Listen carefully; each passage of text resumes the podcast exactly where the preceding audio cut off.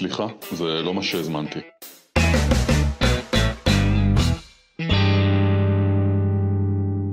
שלום, אנחנו בעוד פרק בפודקאסט, סליחה, זה לא מה שהזמנתי. אנחנו עם טל בשן, טל הוא מייסד בית ספר למנהיגות תודעתית, ואנחנו היום ביום בחירות. אה, היום אה, בחירות כמה? רביעיות בתקופה האחרונה? לא סופרים. נגד עין הרע, כן, שלא יהיה עוד. פעם, כן. אז אנחנו לא יודעים מה יהיה, לא. אה, נחכה לסוף היום, אבל אנחנו כן יודעים מה יהיה עם החיים שלנו, נכון? כן, כן. בקטע של הבחירות. קראנו אה, לפרק היום, זהו יום הבוחר. מאוד מאוד מקורי. אמרנו נרדוף, ננצל את הסיפור הזה של הבחירות לדיבור על, אה, על בחירות פנימיות. קצת דיברנו על בחירות ממש מעט בפרק 7, שדיברנו על, אה, על רצון חופשי. נכון. אה, ושם ככה אמרת במאמר מוסגר, לכל בחירה שלנו, לכל רצון חופשי שלנו יש מחיר, נכון. אבל לא נכנסנו שם למחירים. אה, נכון, זה נושא רחב. אני חושב שאנחנו נעשה איזשהו אה, review על מה שהיה, קצת רעיונות, ונפתח דלת חדשה לזירה נוספת שעוסקת בבחירות, בחירות לא מודעות, או נישה בתוך הספרייה הגדולה שנקראת בחירות לא מודעות. חושב שיש פה איזה רעיון מעניין שאפשר לעבוד איתו אה, בבית. אז אה, נתחיל במבוא הזה, ומשם אה, נתגלגל. מעולה. אז דיברנו בעבר על כך שישנם שני שורשים לפעולה, נכון? דיברנו על פחד ועל אהבה, אמרנו שיש חוק שנקרא חוק הסיבה והתוצאה, ושפעולות ובחירות שלנו שיונקות מפחד, הולכות ומממשות את הפחד ממנו הן יונקות. אה, כמו שיש לי פחד שהכלב ינשך אותי, אני מגדיל את הסיכוי להינשך על ידי הכלב. ואמרנו שבחירות שיונקות מאהבה מגדילות את הסיכוי אה, שהם ייצרו מציאות שמתקשרת עם האהבה הזאת. קראנו לדבר הזה חוק שורש וענף, מה שמואר צומח, היה לנו הרבה מאוד אה, רעיונות.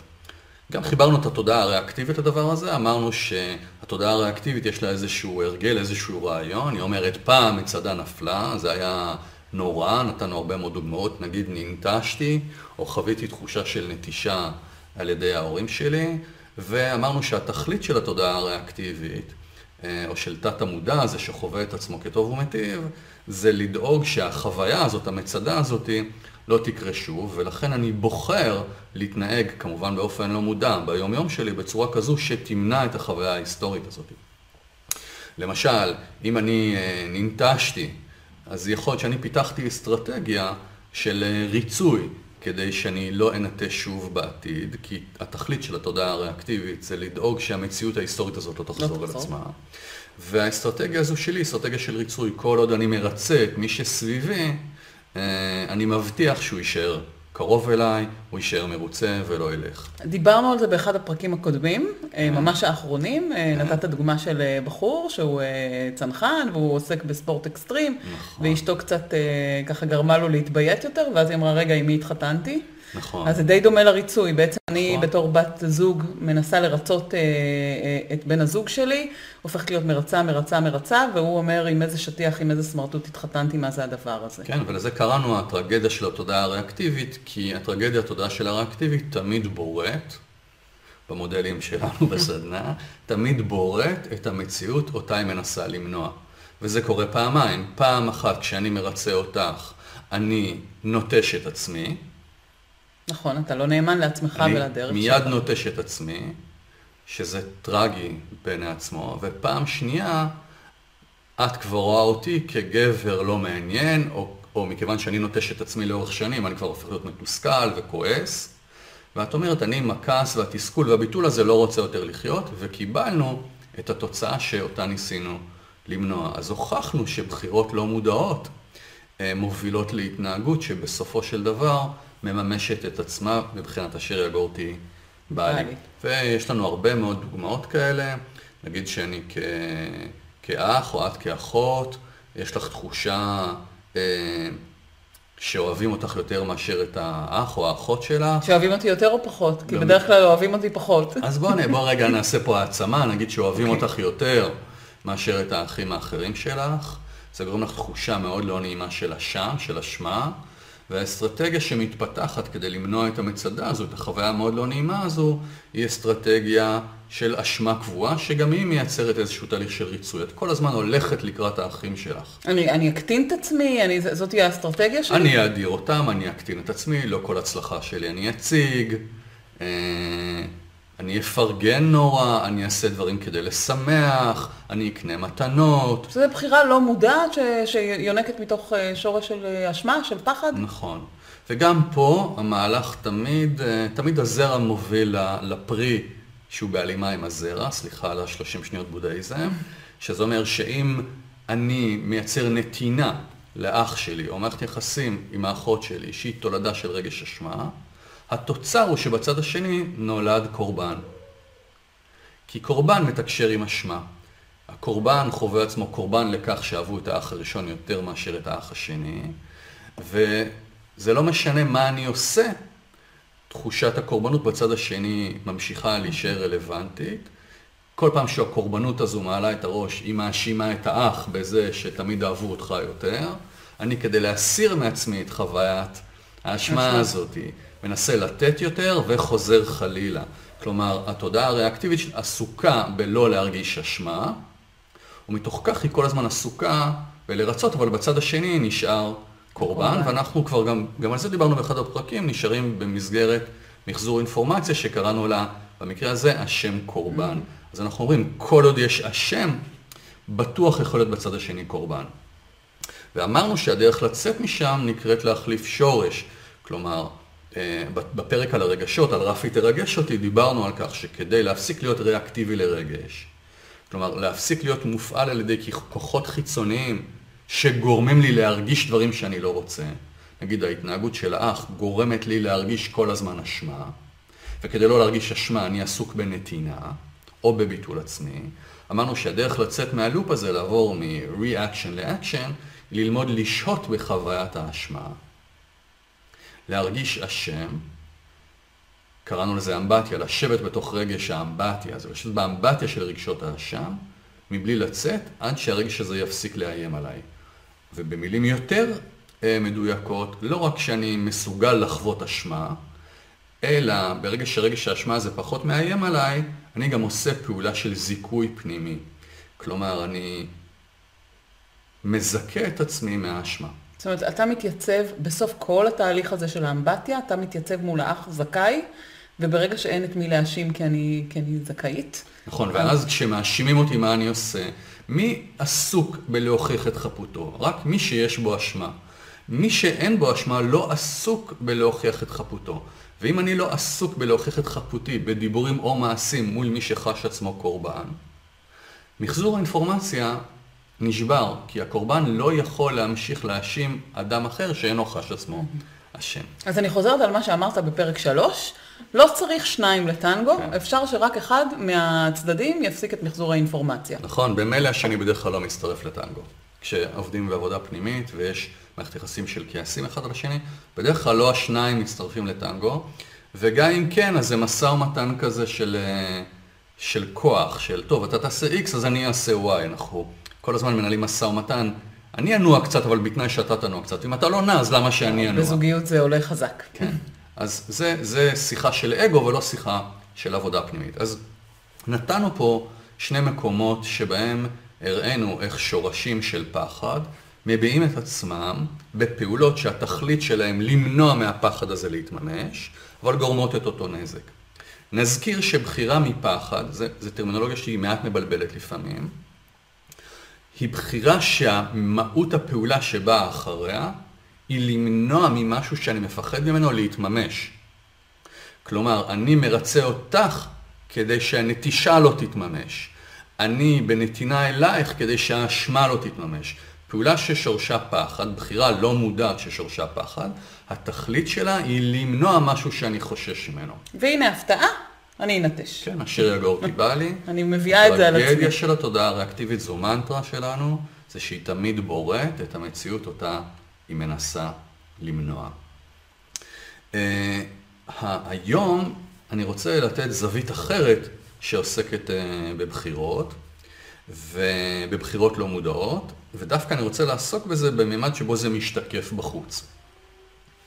זאת אומרת, ופה צריך רגע לשחק עם איזה דוגמה כדי להבהיר את זה, כי זה קשה ללמד בלי לאחוז בדוגמה. אז בואו בוא ניקח רגע אה, הרגלים שיש לנו, או בחירות שיש לנו, שאנחנו מאוד שלמים איתם, ומצד שני, שמישהו מתנהג אחרת, אנחנו מאוד כועסים עליו.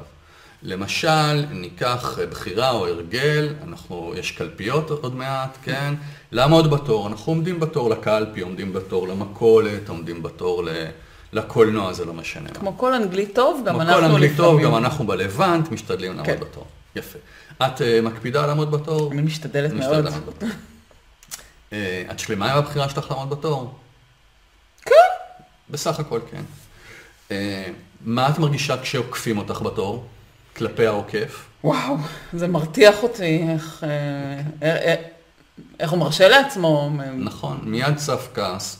אז כבר אני נותן רמז, בכל פעם שאני בוחר בחירה, ויש מישהו שבוחר אחרת, ומה שאני מרגיש זו רתיחה פנימית וכעס שמופנה כלפי מי שיש בחוץ, יש שיעור מאוד מאוד מעניין אה, ללמוד. אצלי בפנים? כן, אז בוא נתקדם עם זה. אבל לא אני עשיתי את זה. נכון, את שמרת על החוקים ועמדת בתור. עכשיו, מה את מרגישה כשאת עומדת בתור, ואני כבר מראה פה חלק מהתהליך, והוא עוקף? חוץ מכעס? כן. שאני פריירית? נכון.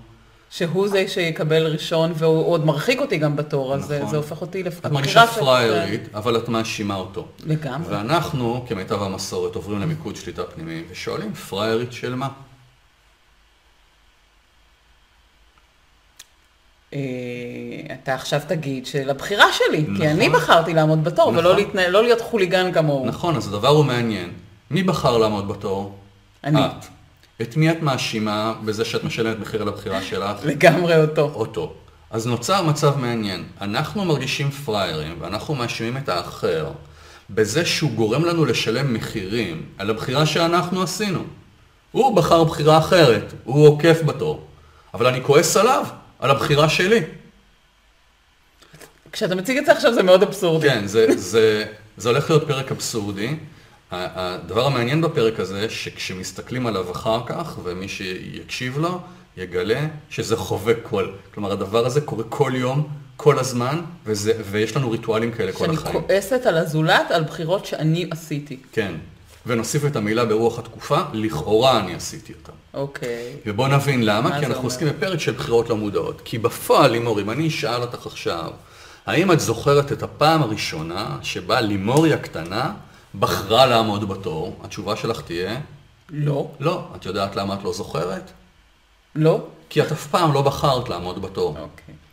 הסיבה שאת עומדת בתור, זה בגלל שאימא שלך או אבא שלך, או המורה שלך, אמרה לך שצריך לעמוד בתור. זו בחירה שנעשתה עבורך, והיא בחירה ריקה, היא בחירה חסרה.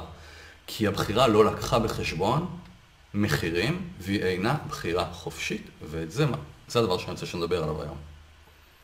זאת אומרת, זאת אומרת, ש... אמרו לי ב- בילדות, או, או אה, שיקפו לי בילדות, או ראיתי, התנה... חיכית, בעצם עשיתי חיקוי של התנהגות, של בין טוב לרע. נכון.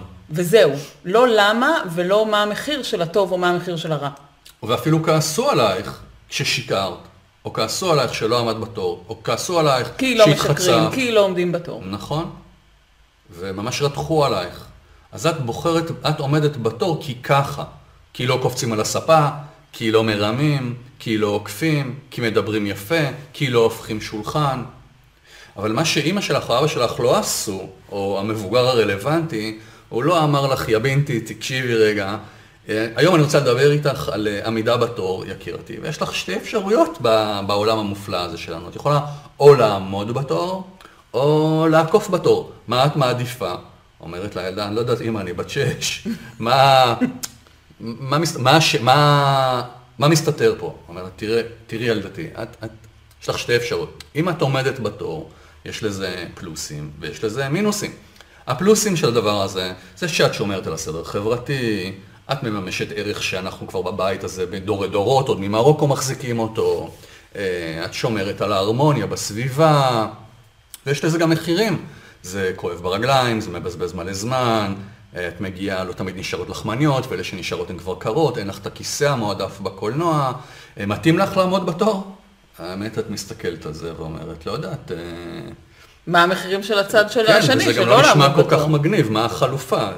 לימור תצמח להיות אה, מראיינת- מראיינת בכירה ובכירה בשוק, היא ילדה אינטליגנטית, היא רוצה לדעת. אומרת לה, אמא, תקשיבי, החלופה היא לעקוף בתור.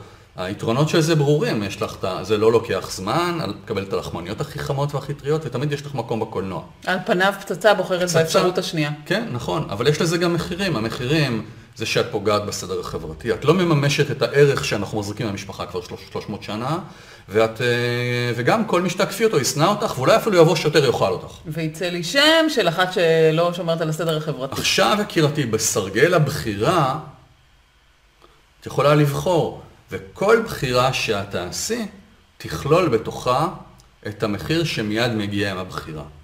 עכשיו, נגיד לימור שבחרת לעמוד בתור, זאת אומרת שהבחירה שלך מקפלת בתוכה כבר את המחיר המלא שלה. ולכן שכשאת תעמדי בתור, תעמוד אישה שבחרה לעמוד בתור ובחרה גם במחירים הנלווים של הדבר הזה. ומה יקרה כשמישהו יעקוף אותה? מה היא תרגיש? לא פריירית, נכון. כי זה, זו אני בחרתי לעמוד בתור. נכון. אה, אני לא בטוחה שלא תהיה לי עליונות מוסרית, להגיד. תהיה לך עליונות מוסרית, אבל תראי מה לא יקרה. תראי רגע מה קורה לנו כשהדבר הזה, לפני שאנחנו עושים את הבחירה המלאה. אנחנו עומדים בתור, ואנחנו מאוד מאוד מתוסכלים וכועסים על מחירי הבחירה שלנו לעמוד בתור, כי זו בחירה ריקה, שלא לקחה בחשבון את המחירים, כי היא הודחה בדמנו בילדות, אוקיי?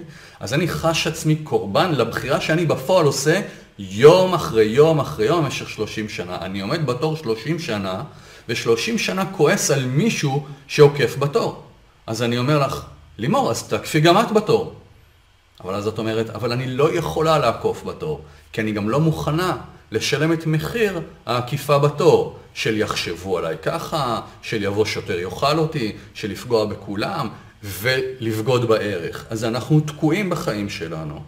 ואת זה אני אומר לך באחריות, אני רואה את זה כל יום. בין שני עולמות, אחד שאינו שלם עם מחיר הבחירה הלא מודעת ההיסטורית שלי, כי מעולם לא נעשתה. ושתיים, גם לא מוכנים לשלם את מחיר החלופה, כלומר תזוזה על הסרגל. וחיבוק המחירים של החלופה, של הפעולה השנייה. אז מה נשאר לנו לעשות? לכעוס. לכעוס. אני רוצה שתחזור על עניין של אה, לזוז על הסרגל. כי אתה דיברת על לשלם את המחיר של כך, או של צד כזה או של צד כזה. אבל מה זה אומר לזוז על הסרגל? תראי, התיקון קשור לזה שאני, אה, בוא ניתן רגע דוגמה, ניתן דוגמה אחרת, נגיד במקום העבודה. אני מאוד כועס על קולגה שלי בעבודה, כי הוא אה, דמות מאוד פוליטית בארגון, במובן הזה שהוא מקדם את עצמו כל הזמן. כל היום מוכר את עצמו עם השטיקים והזה, ומראה מראה נוצות. ואותי זה מרתיח, זה אותי זה מרתיח, כי אני נמצא בדיוק בצד השני של הסרגל. הוא מתקד... וזה מרתיח כי הוא משיג תוצאות עם פחות מאמץ, ואני עובד יותר, מביא יותר תועלת, אבל הוא זה שמתקדם כי הוא מנופף בנוצות שלו. וזה מכעיס אותי מאוד, כי אני נופל קורבן לבחירה שלי להיות צנוע, לא לנופף בנוצות, כי ככה לימדו אותי.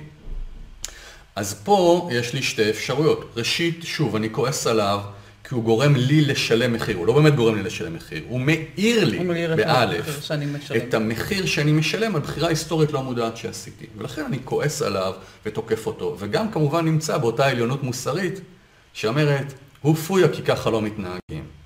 אוקיי? ואז אני אומר, הוא אשם, הוא לא בסדר. אז יש לי שתי אפשרויות, נכון? או להגיד, אוקיי, אני אה, אה, דמות א-פוליטית, מנהל א-פוליטי. אבא שלי, גם הוא היה מנהל א-פוליטי. אבא של אבא שלי, עליו השלום, גם הוא היה מנהל א-פוליטי.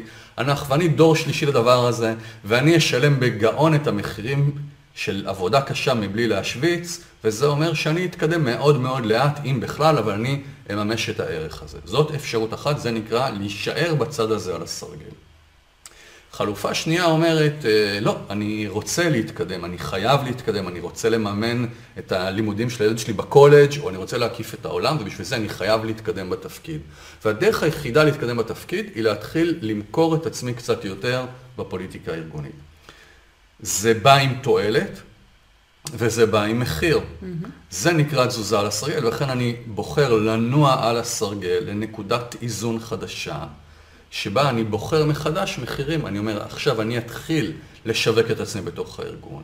אני בוגד במרכאות בערך הישן שלי. המחירים הוא שיש אנשים שאינם צרה בי כרגע, אבל התועלת היא שאני מרוויח יותר כסף, אני יכול לממן לילד שלי את הקולג' ולהקיף את העולם. זאת אומרת, זזתי על הסרגל בהתחשב במחירים שאני אמורה לשלם. נכון, מעולה. נכון. אני אומרת מעולה כאילו זה ממש קל, אבל זה לא. תראי, זה הדבר ממש הזה... לעשות ניתוח מודע לתת מודע שלי. נכון, אבל שוב אנחנו אומרים, תודעה ריאקטיבית, תודעה תגובתית, יש בה טקסיות. כלומר, אם יש מישהו בעבודה שכל יום מרגיז אותי, כי הוא בדקה לארבע נופלת לו העט, ואני, יש לי כעס על, על הבחירה שלו, תראו אותה, נגיד, נגיד צילי וגילי כאלה, אוקיי? תראה את הצילי הזאתי. כל יום בדקה לארבע נופלת לה העט. ולמה אני צריכה להישאר לעשות פה את כל העבודה? אוקיי? עכשיו גילית כועסת על צילי, כי היא גורמת לה לשלם מחיר. אז אנחנו באים ואומרים לה, תלכי גם את הביתה.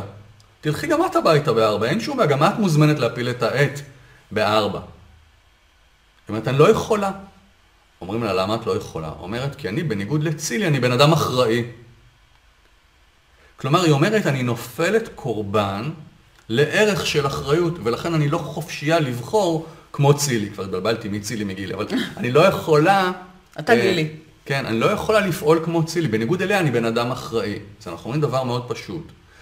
את מעוניינת להיות אדם אחראי? את מעוניינת להחזיק בערך הזה? את חייבת ללמוד לשלם את המחיר. הרי להליכה מוקדם הביתה יש יתרונות. היתרונות הם, הפלוסים זה שאני מגיע בדקה, בארבע ודקה הביתה לילדים ולמשפחה שלי, ויש לי work balance, בסדר? בלנס בין העבודה לבין כן. הבית. המחירים הוא שגילי שונאת אותי, המחירים הם שאני לא מתקדמת. שמרכלים עליי בעבודה, שאני נכון. זרקנית, שאני כאלה. להיות בן אדם אחראי, יש לזה גם פלוסים וגם מינוסים. מעריכים אותי, אני מתקדמת בעבודה, ויש לזה גם מינוסים, כי אני לא מגיע הביתה ולא רואה את המשפחה, ואין לי בלנס בין הבית לעבודה. ואני מתוסכלת. ואני מתוסכלת, ואני מאשימה אותה בבחירות שלי. זאת בחרה היא לעשות, פלוסים ומינוסים, וזאת בחרה השנייה לעשות, פלוסים ומינוסים. עכשיו אנחנו אומרים דבר לכאורה מאוד פשוט. אנחנו אומרים, אתה מעוניין להחזיק בערך של אה, להישאר עד חמש בבית, בעבודה? בעבודה. אתה מעוניין להחזיק בערך של יושרה, של יושר? את מעוניינת לעמוד בתור? אנחנו מעוניינים להחזיק בערכים מסוימים? תשלמו את המחיר. כל הרעיון של ערך value זה שהוא בא עם מחיר. הערכים הגבוהים ביותר באים עם המחירים דורשים את ביותר. המחירים הגבוהים ביותר. להחזיק ערך מבלי לבחור בחירה מודעת במחיר ומבלי לחבק אותו, זה כמו להגיד, יש לי דעה ואני מתנגד לה. כאילו זה פרדוקס. והדבר המדהים הוא שדווקא בזירה הערכית אין לנו סדר אה, במחירים ובבחירות החופשיות שלנו. לא הבנתי. מה זה אומר אין לנו סדר? זה, זה אומר שאני יכול לבוא ולהגיד, אוקיי, עכשיו בחרתי ברילוקיישן. אני עוזב אה, את בת חפר שאני גר בה, ואני עובר ל-LA. זו בחירה מודעת, נכון? נכון. לפני שישבתי על הבחירה הזאת, עשיתי אקסל מאוד גדול, פלוסים ומינוסים, ובסוף שילמתי את המחירים של להעביר את המשפחה שלי, חברתית, כלכלית, זו בחירה מודעת, נכון? נכון. כשאני עושה בחירות ערכיות, רוב הערכים שלנו הם ערכים שלא נכנסו לאקסל. הם ערכים שמותחים בדמנו, כי כך גדלנו. זאת אומרת, אנחנו לא ישר, עצרנו רגע כמו שעצרת לפני הרילוקיישן, לא שאתה הולך, ועשינו פלוס ומינוס, אה, בעד ונגד, מחיר ולעומת... אה, ואני. אספר לך בדיוק, אני אספר לך איפה הפודקאסט הזה נולד, כן, איפה השיעור הזה נולד. הוא נולד ב-89.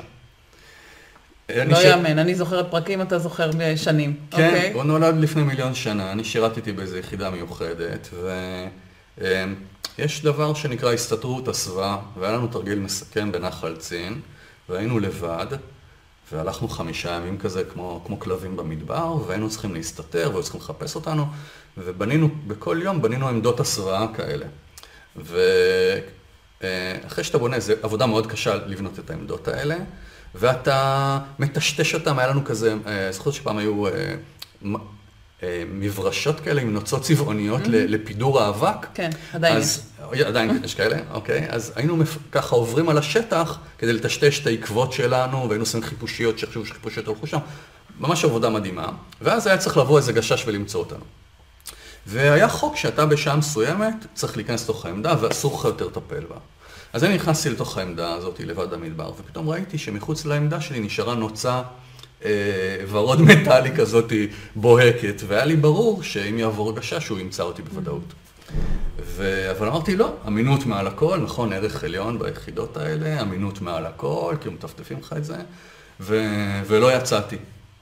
ואפילו לא הגיע אף אחד לחפש אותי, וסתם הרגשתי אידיוט, ובסוף קמתי וקיפלתי את זה בלילה ונסעתי, ואחרי, והמשכתי ללכת, ואחרי יומיים שלושה הגעתי ליחידה, והיה סיכום תרגיל, ובסיכום תרגיל כל אחד קם, ואני קמתי ואמרתי המפקד, אני רוצה לדווח, כן, אמינות מעל הכל, אה, שאני השארתי נוצה מחוץ ל... לעמדה, זה נשמע היום קצת דבילי, והמפקד שיבח אותי ואמר כל הכבוד טל, ואמר לצוות, אתם רואים, ככה נראית אמינות אה, מעל הכל, אני שמח שאתה, אתה באמת, אה, כל הכבוד לך, יש לך שבת שב. בדיוק. אמרתי לו, מה? כאילו, אני מדווח, לבד במדבר, אף אחד לא היה יודע, וזה, זה השכר שמגיע לי, ואני נכנסתי ממש למשבר, אמרתי, מה זה אמינות מעל הכל? אם אני מדווח וחוטף על הראש, אני לא רוצה, אני לא רוצה את הדבר הזה, זה, זה לא הוגן. והייתי צריך לבחור בחירה, ואני זוכר את זה כאילו זה היה היום. האם אני בוחר באמינות מעל הכל בגלל שכר ועונש, או שאני בוחר בזה כרעיון שאותו אני רוצה לממש בגללי, במיקוד שליטה פנימי בשפה שלנו, מה שלא היה קיים אז, או במיקוד שליטה חיצוני. ובחרתי, וזה גם דיבר עם החינוך שאני קיבלתי כמובן, שאני בוחר להיות אמין, כי אני בוחר להיות אמין, regardless לפרס או regardless למחיר. Mm-hmm. כמובן עד גבול מסוים, כן? אני לא אהיה אדם ישר אם... אה, אם זה יגרום לילד שלי חס וחלילה, לא יודע, שיאסרו אותו. מה שאתה אומר לי שבערך עליון, בדרך כלל, אני אומנם מודע למחיר, אבל עדיין הוא לא זה מה שגורם לי לבחור להיות כזה, עם כזה ערך. נכון. אבל הרעיון שנולד מתוך הרגע הזה, הוא שערכים צריכים לבוא מתוך בחירה פנימית. וכשהתחלתי לראות שהרבה מאוד פעמים הבחירות שלי, אני כועס על האחר שהוא בוחר אחרת, הבנתי שמדובר בהשתקפות. שמאירה את זה שהבחירה שלי היא לא שלמה. וזה נכון בעיקר בבחירות ערכיות, כמו שאמרנו מקודם, כי רוב הערכים שלנו לא נבחרו בגיל בוגר בצורה מסודרת, אלא הוטחו לתוך דמנו, ולכן יש לנו הרבה מאוד כעסים שקשורים לערכים שלנו, ולזה שאחרים לא מיישרים איתם קו. מעולה. אז אני רוצה שאנחנו ננסה לסכם כי דיברנו על המון דברים, אבל כרגיל אתה נותן צידה לדרך. מה, אני אשאל מה המסר, אבל בעצם מה, מה אנחנו יכולים לעשות בבית? לחשוב על מה? לעשות איזו עבודה? אני חושב שיש שתי דרכים לעבוד עם הדבר הזה. אחת, טכנית יותר. אומרת, בוא רגע נשאל את עצמי איזה ערכים. המילה ערכים בכלל נשמעת קצת ארכאית, נכון? כאילו, מי מדבר היום על ערכים, אבל... צריך להבין שבכוחות פנימיים, ערכים ואמונות, אלה כוחות מאוד חזקים שמנהלים אותנו בצורה לא מודעת. וזה לא דיון של תנועת הנוער, איזה ערכים אנחנו רוצים שיהיו לנו, זה דיבור על הכוחות שמנהלים אותנו. Mm-hmm. אז דרך אחת מצוינת יכולה להיות שבן אדם יושב מול מחברת וכותב רגע את רשימת הערכים שהוא חושב שהוא פועל על, על פיהם ואיפה הם באים לידי ביטוי.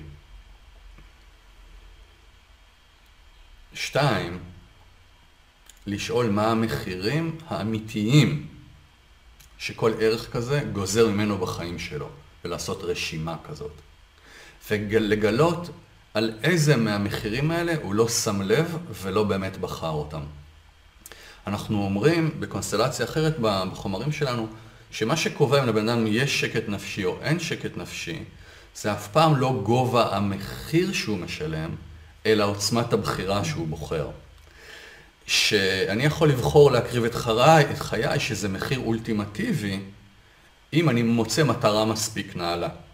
ואם אין לי, נגיד, להציל את המשפחה שלי, ואם אין לי מטרה נעלה או משמעותית או רצון מספיק ברור, אז כל מחיר קטן גומר אותי. אז אני אומר, לשים את רשימת הערכים שלי, אלה שמנהלים אותי ביומיום, לא את אלה שאני מתהדר בהם, את המחירים היומיומיים שלהם, ולחבק אותם, לבחור בכל מחיר בנפרד. ואם לא, זה אומר שאני צריך לזוז על הסרגל הזה, להזיז את הערך הזה, להתנהג אחרת על פי ערך שהוא קצת שונה מזה, ואז לחשב את המחיר מחדש. זאת אומרת, מה זה אומר אם אני לא תמיד ישר, או אם אני לפעמים עוקף בתור, או אם אני לפעמים פוליטי בארגון, או אם אני הולכת גם בדקה, בארבע ודקה, איזה מחירים, מחירים מיד מרים את הראש. זה ממש פעולה אקסלית לעשות סדר בדבר הזה. הדרך השנייה היא להתייחס לעולם כמראה במובן הזה, שתשימו לב אל מול איזה התנהגויות של אחרים אני מתקומם שוב ושוב כי אני פועל בדיוק הפוך מהם. למה אני כועס על מישהו שהוא מתנהג הפוך ממני? ופה לימור גם יש איזה אה, משפט שבדרך כלל באופן לא מודע קופץ בראש, והוא איך הוא מרשה לעצמו. מי הוא חושב שהוא. כשאנחנו רואים איך הוא מרשה לעצמו להתנהג בצורה מסוימת, זה כמעט תמיד שיקוף לכך שאני איני מרשה לעצמי, כי אין לי את היכולת, או כי אני לא מוכן לשלם מחירים, ואם יש שם כעס, זה בגלל שאני לא שלם עם מחירי הבחירה שלי. אז אנחנו ביום הבוחר,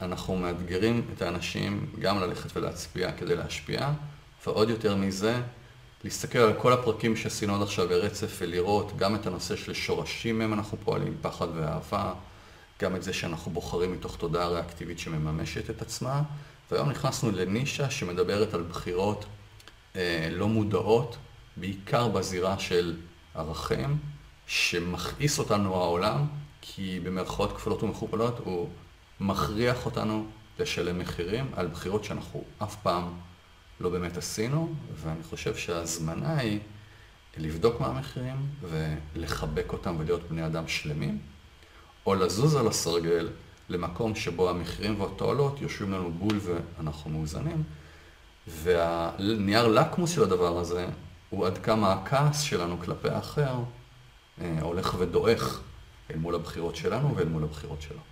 מהמם. אז אנחנו גם יודעים מה, מה לעשות וגם uh, מה המדד שהצלחנו.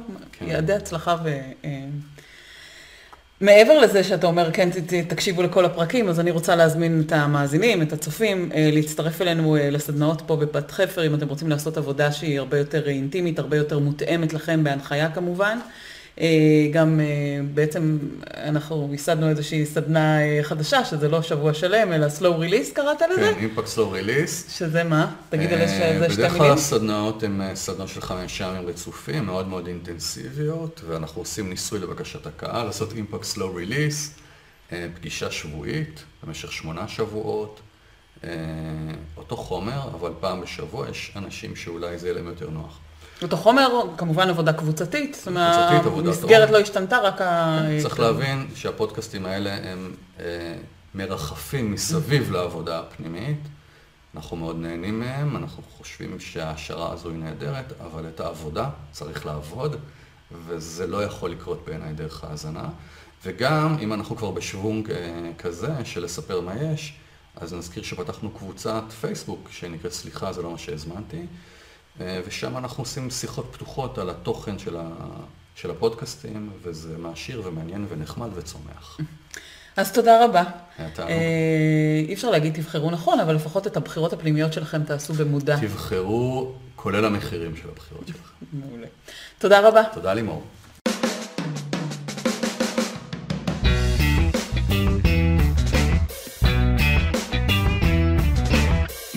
סליחה, זה לא מה שהזמנתי.